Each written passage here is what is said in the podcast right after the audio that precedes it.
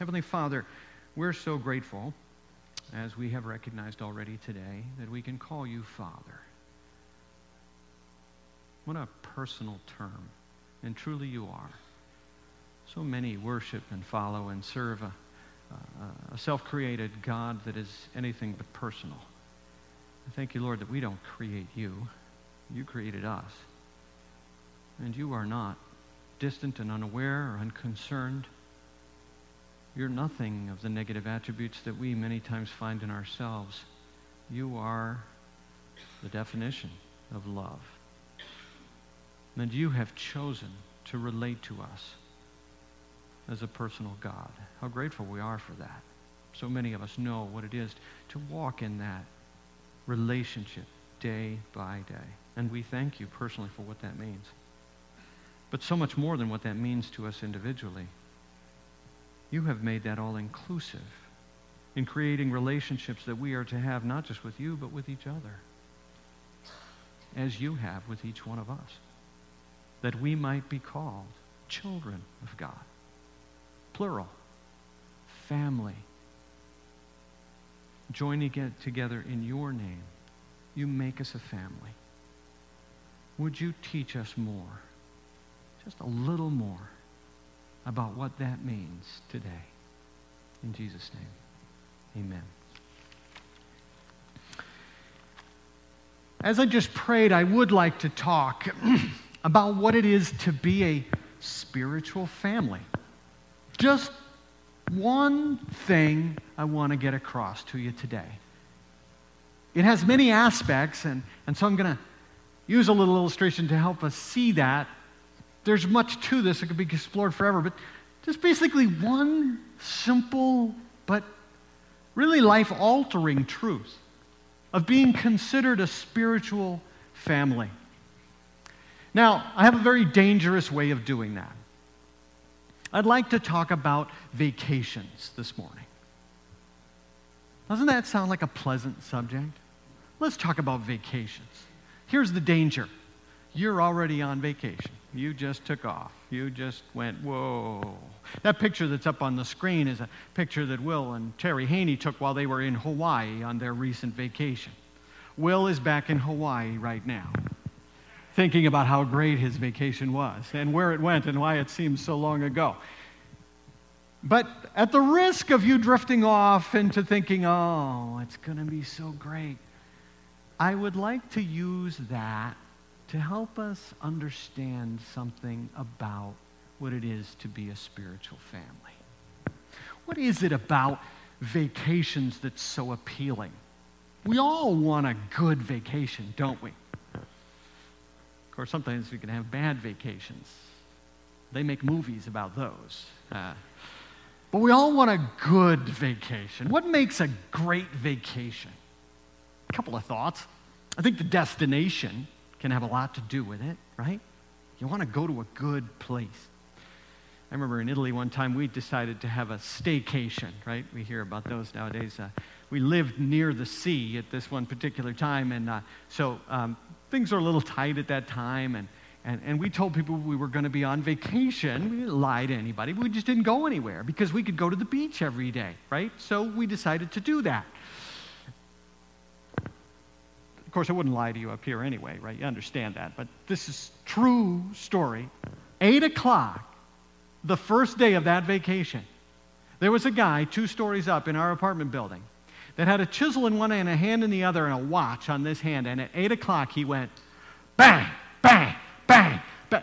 They were renovating this place every single morning for that vacation on the button at 8 o'clock. He started going bang, bang, and they renovated this whole It was a disaster staycation.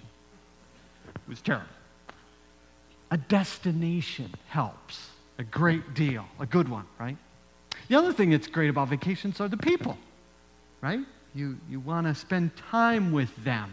So, the destination some want adventure, some want entertainment, some want, some want rest and relaxation, some want lots of family time and, and, and sharing and laughing and enjoying each other. Some want solitude and no interruptions. It can look like any number of things, but there is a destination that we all look forward to.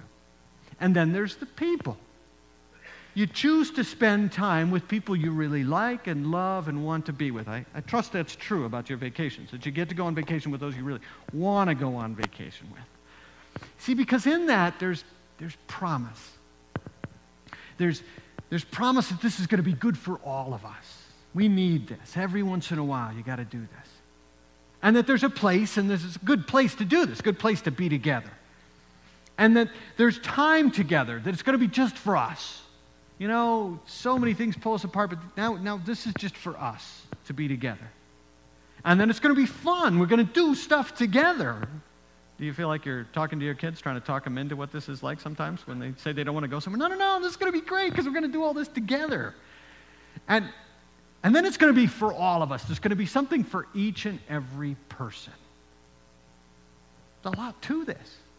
Let me take it apart a little bit at a time. You see, first of all, there's the promise there's, um, there's this expectation that others have in their minds. And the first thing we want to notice is that when we know where we're all going in this destination, we need to make sure we all go, right? Because there's this expectation little ones and big ones are thinking, this is going to be great. We're going to go to the beach and we're going to, we're going to be on the beach making sandcastles. We're going to have a great time, right? Unfortunately, sometimes this is what happens. Yeah. We're there, but we're, we're not all there, if you know what I mean. This is the first of many ways that a vacation, a destination, can be ruined. There's tremendous disappointment when there's the promise, but then there's no follow through. And promise without follow through breaks the spirit, no matter what the intention might be. Luke chapter 10 tells us uh, the story of a man who came to Jesus and. Uh, he says at the beginning of, of this chapter, um, or partway through, sorry, verse 25, an expert of the law comes to Jesus. He says, Teacher, what must I do to inherit eternal life? And the Lord says, What is written in the law? How do you read it? And he answered, Well, love the Lord your God with all your heart, with all your soul, with all your mind and strength, with all your, uh, with all your mind, and, and love your neighbor as yourself. And the Lord says, Well, you've answered correctly. Do this and you will live. Do it. You know it, now do it. But wanting to justify himself, he said, Who, who is my neighbor anyway? Now, we usually uh, come to this passage and we emphasize this concept of who is your neighbor, and it's extremely important. It's absolutely vital for us to understand. And so Jesus goes to show him that his neighbor is even the people that he doesn't think are his neighbors or want to be his neighbors. I just want us to take a different perspective on that. Think about the teacher at this particular point, about Jesus himself. He's just gotten the right answer to the question, but he's wondering whether this man is actually willing to do what he knows he's supposed to do. Do it and you will live. But wanting to justify himself. Yeah, like saying, sure, we can go on vacation. I'll take you wherever you want as long as I don't have to be all there. Stick with me because I'm not preaching on proper vacation choices this morning. I am, however, talking about doing the right thing when we know what the destination is and where we're all supposed to be going. The first thing is promise. And if you say you're going to be there and go there, then go there. Don't kind of be halfway there like how disappointing it would be to take your family to the beach and then spend all your time on the phone still working. Next thing I want to unwrap is the concept of the place. this is what the expectation is in people's minds. Oh, we're going to the beach. Look at that beautiful beach house. It's going to be great. And, you know, rent this place down in, in OBX, and I could finally get one of those stickers and put it on the back of my car and say, I've actually been there, right? You know? Yeah, you know, none of the shore stuff. I want to go to, you know, I want to go to the outer, and beautiful big home. Life is full of things we can do, but what will we do? And how will we do it? It's nothing to go anywhere. The real trick is to get somewhere that's better than where we are. Because, sadly, hmm, this can become the reality of the place that we go to. You know, we didn't really look into it as carefully as we should have. It was a last minute little cheap flyer that showed up in the mail, and I need to hurry up and make a decision. And so I called, and the lady seemed nice. And you get there, and it's not what we expected it to be. Yikes. This is where we ended up. Is there really a place in the Bible that talks about this concept? Yeah, actually, there's a couple of them, but. Uh, my thoughts go to 1 Corinthians chapter uh, 10, actually. Corinthians is a letter that's filled with struggles of normal people needing to make uh, important decisions over what is right and what is wrong, what is good and what is better, what is good and what is best. And Paul spends a lot of time trying to help them see how to make these choices. Because these people are actually fighting over all kinds of stuff. The beginning of the letter, they're fighting over who's their favorite preacher. And then as it moves along, they're, they're fighting about what it means to be a better Christian than another one. And, and then as it keeps going, it ends up talking about what kinds of meat they actually eat and what butcher shop they should buy it from. Literally. That's what they're fighting over. Now, some of the things in this letter had implications that were very important spiritually. They weren't all just silly arguments. But Paul ends up returning to overriding principles that help us navigate the details of, of reaching this destination, of, of really being all that we're supposed to be. And he says in chapter 10, verse 31 So, whether you eat or drink or whatever you do, whatever preacher you like better than the other one, whatever decision you're making you think is better than another person's, Listen, whatever you do, do it all for the glory of God. Chapter 10, verse 31. What would God think? What does God think? What is best for Him? We find the same argument uh, in Colossians chapter 3, uh, where Paul speaks to the Colossians about the same idea.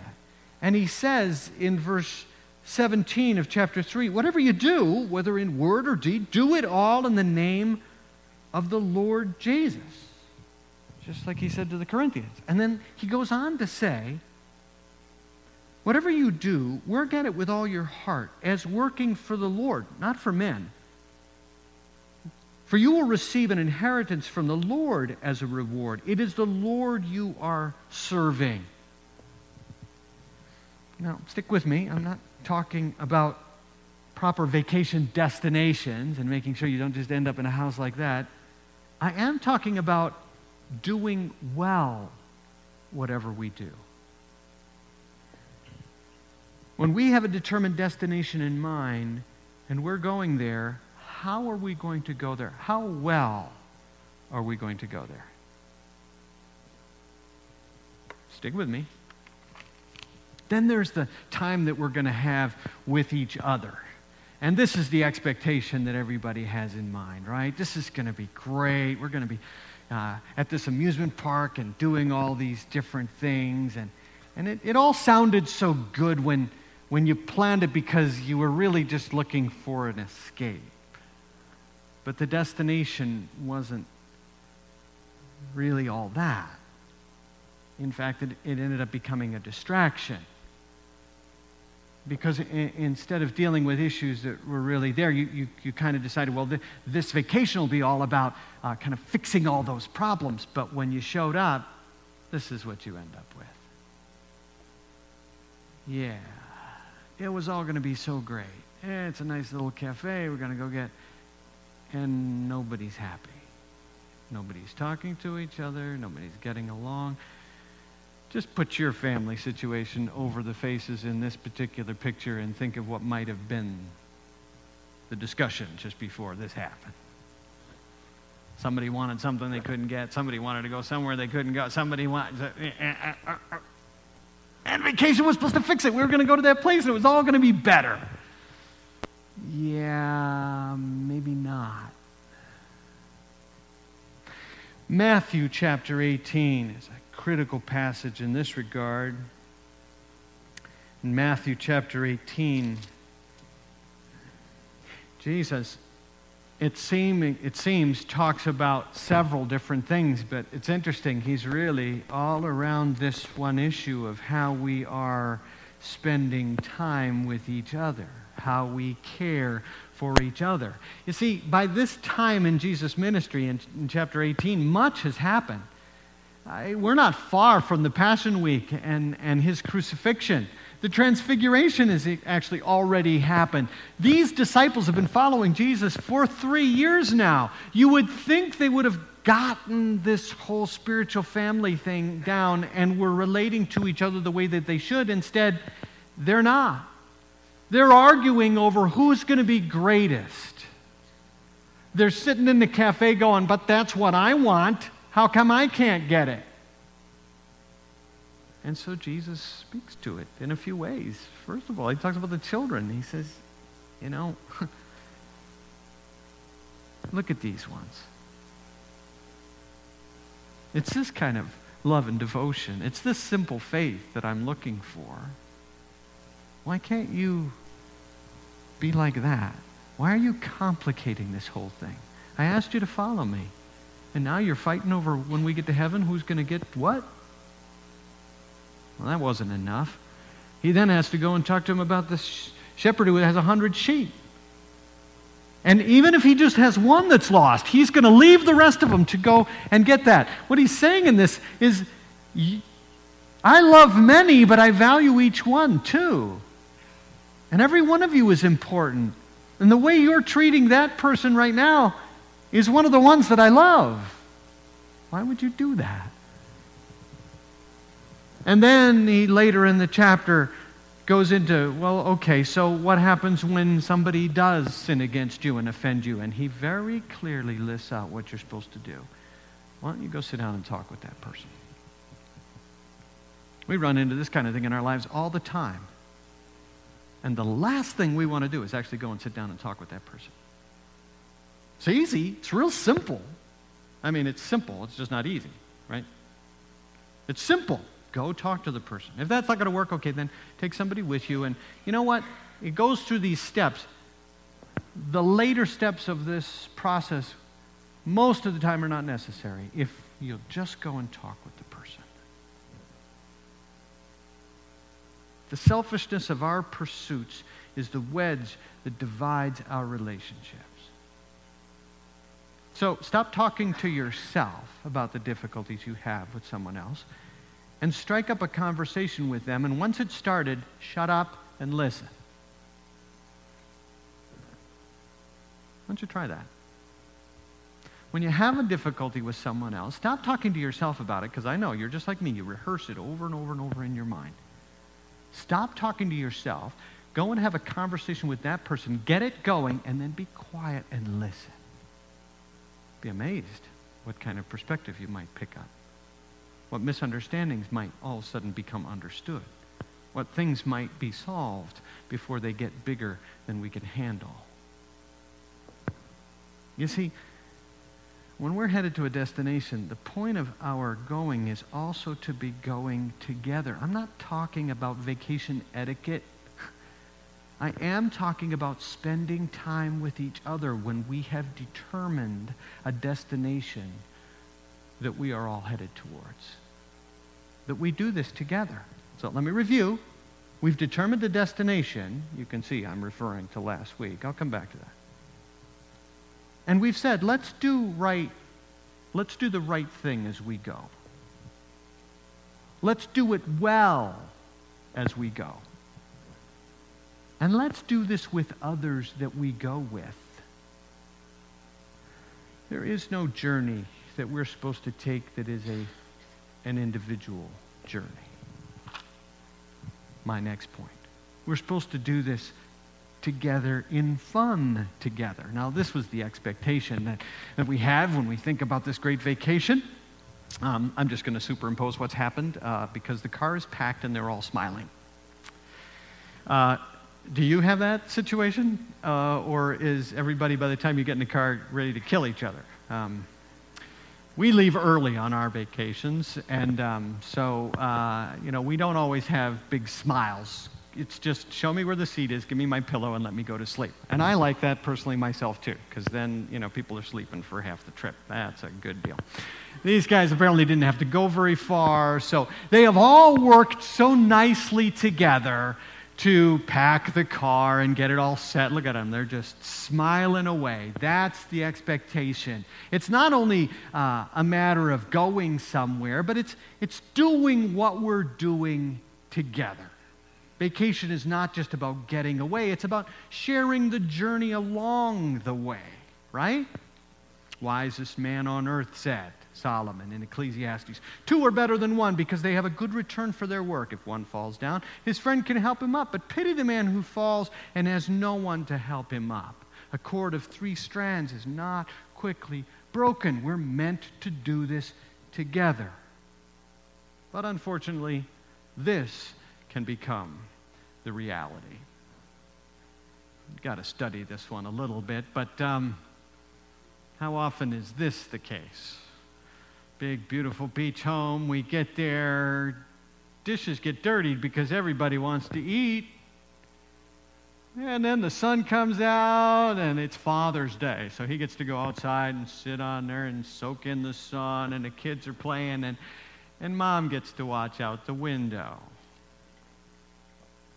Yeah, that's disappointing, isn't it?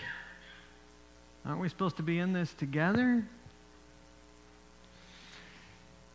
principle in the Bible. I shared what I did out of Ecclesiastes early in the Bible, but as the Bible unfolds, it becomes increasingly specific about the ways that we're supposed to do things. So, this concept showing up in Ephesians takes on an even more specific description.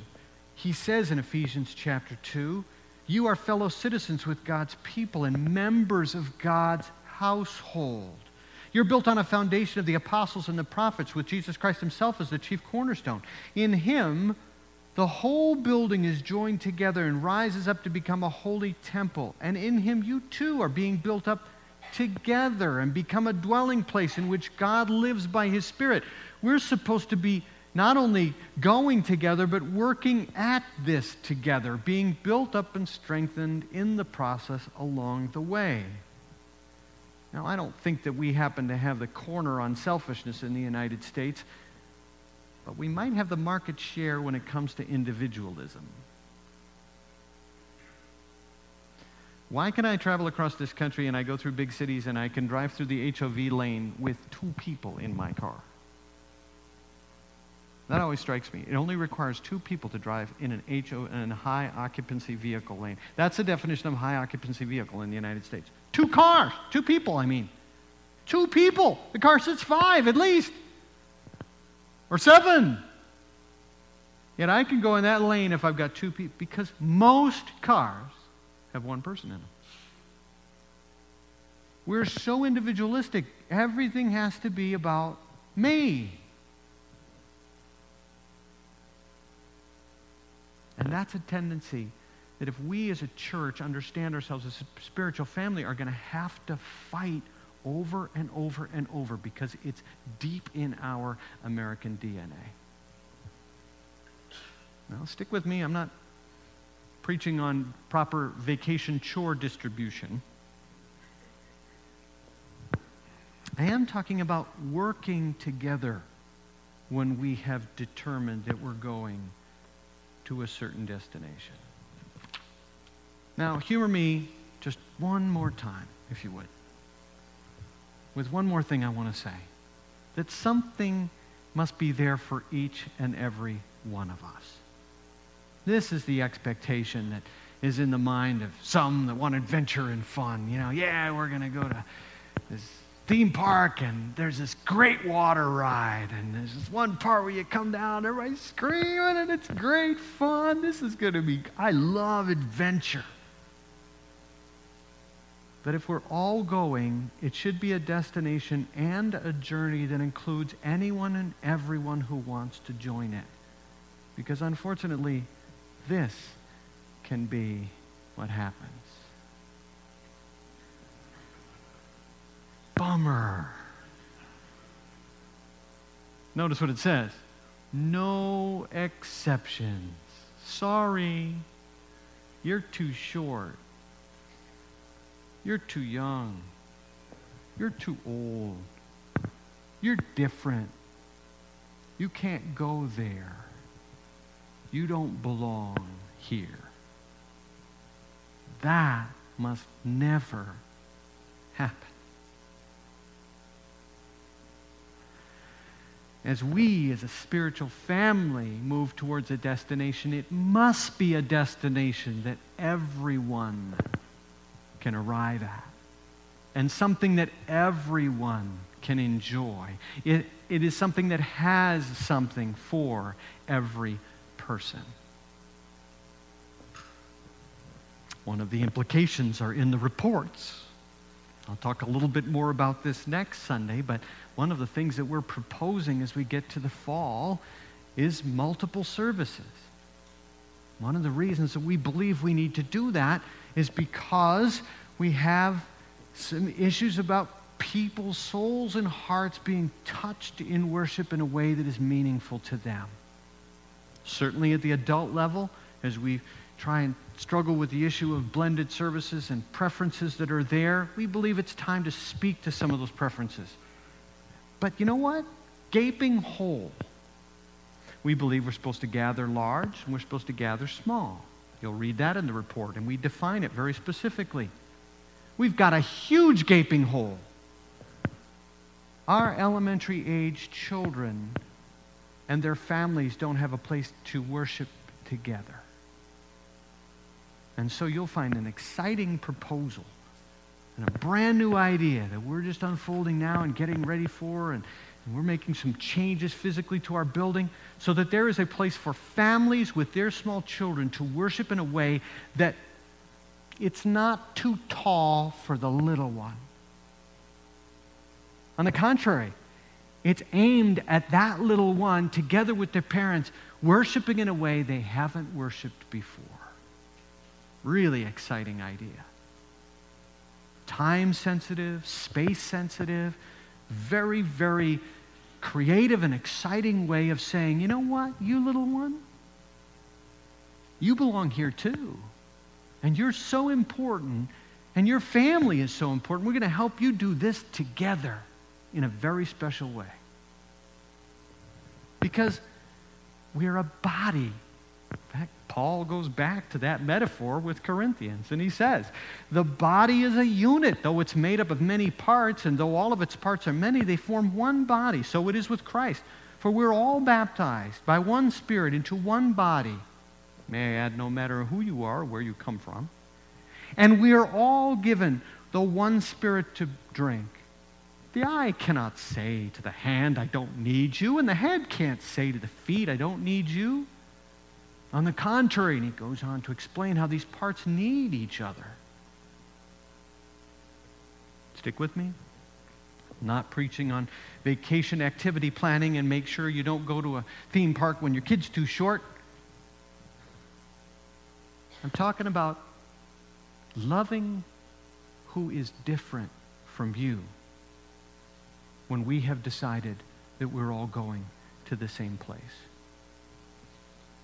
Now, let me see if I can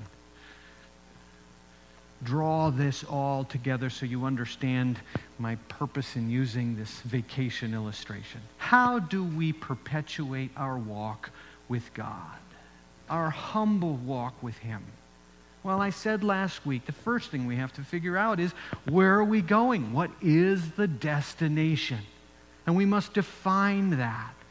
Why do we exist? And Bethlehem Church exists to touch people with God's message. And He has made that abundantly clear to us. It is what He is all about. And so his message becomes this focus, which is about reaching and redeeming the world. That's the what, this message. But without the who, it's impersonal, and we prayed before. God is personal. So it must be about that message touching all people. And that means you individually must respond to it, but not you alone. Everyone must. And then, in order for that to happen, so many times it must happen because somebody has been touched by that message. The days of just proclaiming and saying it and getting the word out there are long gone investing in the lives of others are what it must be about. Caring about individuals, making a difference that creates a credibility so that person says, okay, there really isn't some other agenda here. They genuinely care about me. We must touch people, all people, with God's message. So that's the destination. But then, today, I've been talking about the journey of getting to that destination. And that's why the right side of this little playing field that you see up there is, is in big letters. This is how we're going to behave collectively. Do you see the notes in your bulletin? And I put these in great detail on the back side. So it's a white sheet that's in your bulletin. Take a look at that. Go back. You'll see the passages that I spoke from uh, today, and you can review those. But this is my point that's listed so clearly on the backside of that sheet of paper. We are on this journey as a family, and that's going to mean some very specific behavior if we're going to do it together as a family. That means doing the right thing, practicing integrity in your promise to go on this journey. If you believe that God really wants the world, all people to be touched by his message, well, then Sell yourself to it. Jesus said, You know the answer. Now do it. Don't disappoint me. Don't redefine neighbor. It's all people. You know that you're supposed to love the Lord your God with all your heart, with all your soul, with all your mind, and all your strength. And you're supposed to love your neighbor as yourself. You're supposed to share the same love that I shared with you with them. Don't redefine who that is. Or don't join the journey. Practice integrity. If it's really all about God's message, well, then let's not make promises we can't keep. Let's commit ourselves to doing what we know is the right thing to do. Then do it well. Pursue excellence in it. Life is full of good things. What we need to do is pursue what is, pursue what is best to do. Whatever you do, do it for the glory of God. What would Jesus say about what I'm doing for him? Am I doing it well enough? Am I pursuing excellence in everything that I do? Then, I'm in this together with other people. Listen and talk to each other. Engage in conversation. The selfishness of our pursuits is the wedge that divides our relationships. So stop talking to yourself. Start a conversation with someone else. And then listen. Jesus said there are going to be problems along the way. It's not easy, but it's simple. Talk to each other. And then work together. Value partnerships. Nobody is doing this alone. We don't have the corner on selfishness. That sin is worldwide and rampant. But we just happen to be really good at the individualistic expression of that in this country. And we're going to have to fight that culturally to make sure that we are valuing the partnerships of those around us. And then love those that are different. Embrace diversity that is naturally going to exist when all people can be touched by this message. There cannot be a bar that says someone's not tall enough, good enough, old enough, young enough. Our differences must become our strengths as we grow and embrace the diversity that should be our hallmark. That must be how we behave collectively. That's the next thing I want you to see. The destination is absolutely clear. And then, how are we going to behave as a spiritual family as we move in that direction? Lots to unwrap there. But I just want you to understand this one point. We are a spiritual family. We're not a service organization. We do not exist to serve your spiritual needs. We don't, isn't a place where you just come and I want this spiritual service and that spiritual service and that spiritual service. Some may do that, but that's not why we're here. We're not a service organization, we're a spiritual family. We are a large extended family and we must make an effort to live as if we were related. Now, one more thing that I wrote on there, it's very important. It's not about knowing everyone, because you don't have to go very far before you can't know everybody. It's simply knowing that everyone matters. We want everyone to be known, and that's why we believe we should gather large and gather small so that people have a place to connect, so people do know them and they care about them, and they, they know their needs, and they find a place to serve others. And everyone must know someone, but not everyone must know everyone. We just must know that every single one matters. That's what it means to be a family, to stick up for each other, to understand that that one is a part of my family outside of the nuclear family that we have uh, in our society, uh, the church is absolutely unique in this, I believe, to really do what we're supposed to do. Now, it's, we attempt to do it. We attempt to do it uh, socially in different ways. How many remember the TV series Cheers? How many can sing the theme song? Where everybody knows your name and they're glad you came, right? And uh, there are those that actually argue the, the bar is the closest uh, secular parallel to the church. Yeah, the only problem with that is um, it is impermanent and it is superficial. Not to talk about the substance that can actually uh, alter our uh, well being in the moment. it's superficial and it's impermanent because those relationships are based on that particular place. Do they go outside of that place? We try and do it with clubs, but clubs, clubs are exclusive and selective. You only join it because you do that particular thing or you're a part of that particular activity. And that doesn't work either because then you're excluding certain people.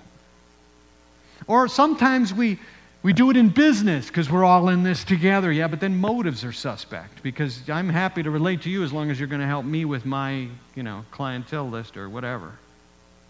The church really is the only place outside of the nuclear family where the idea of true godly relationship, the way God intended relationships to exist, can exist in a broader context. Only the Bible gives a framework for this kind of life determining relationship. And it does so by listing out, among others, these things that I've talked about today. It's simple, it's just not easy. We can spend, and we will, the rest of our lives working, walking and working this journey on our way, and God will accomplish what He wants. As long as, we don't have to be perfect in it. That's what I'm going to get to next week. All the imperfect people, by the way, for all these standards that I've set up for this week and last week, all the imperfect people, would you please show up next week because I want to speak to you about it. So I expect to see all of you. because these standards are high, and these things are, wow, well, you got to be kidding. That's, oh, that may be a little bit more than I was planning on, you know, kind of selling out for. Come back next week great place for imperfect people. I just want us to understand what we're aiming for and what we believe we are about. God's made us a family. That should matter to all of us and to each one of us. May He give us the grace to behave like a family. Let's pray together. So much that you've revealed to us, Lord, is simple, just not easy. And we ask you for your grace to give us strength and wisdom as we seek to do all that we do to glorify you, to think about what you would do and what you would have us do. And would you strengthen us in the process and give us your wisdom May we not be confused by the complexity of all of it, but just continue to remember to bind together in love all that you have instructed us, to make it about being together what you want us to be. that as we journey, as we look forward to a marvelous destination, as we seek to accomplish what you've given us to do, we truly would be the family that you want us to be. Large, small, old and young, from all different backgrounds and places, so that truly people would see your church for what it is. Your children bound together in your love. In Jesus' name we pray. Amen. Gentlemen, would you come for the offering now?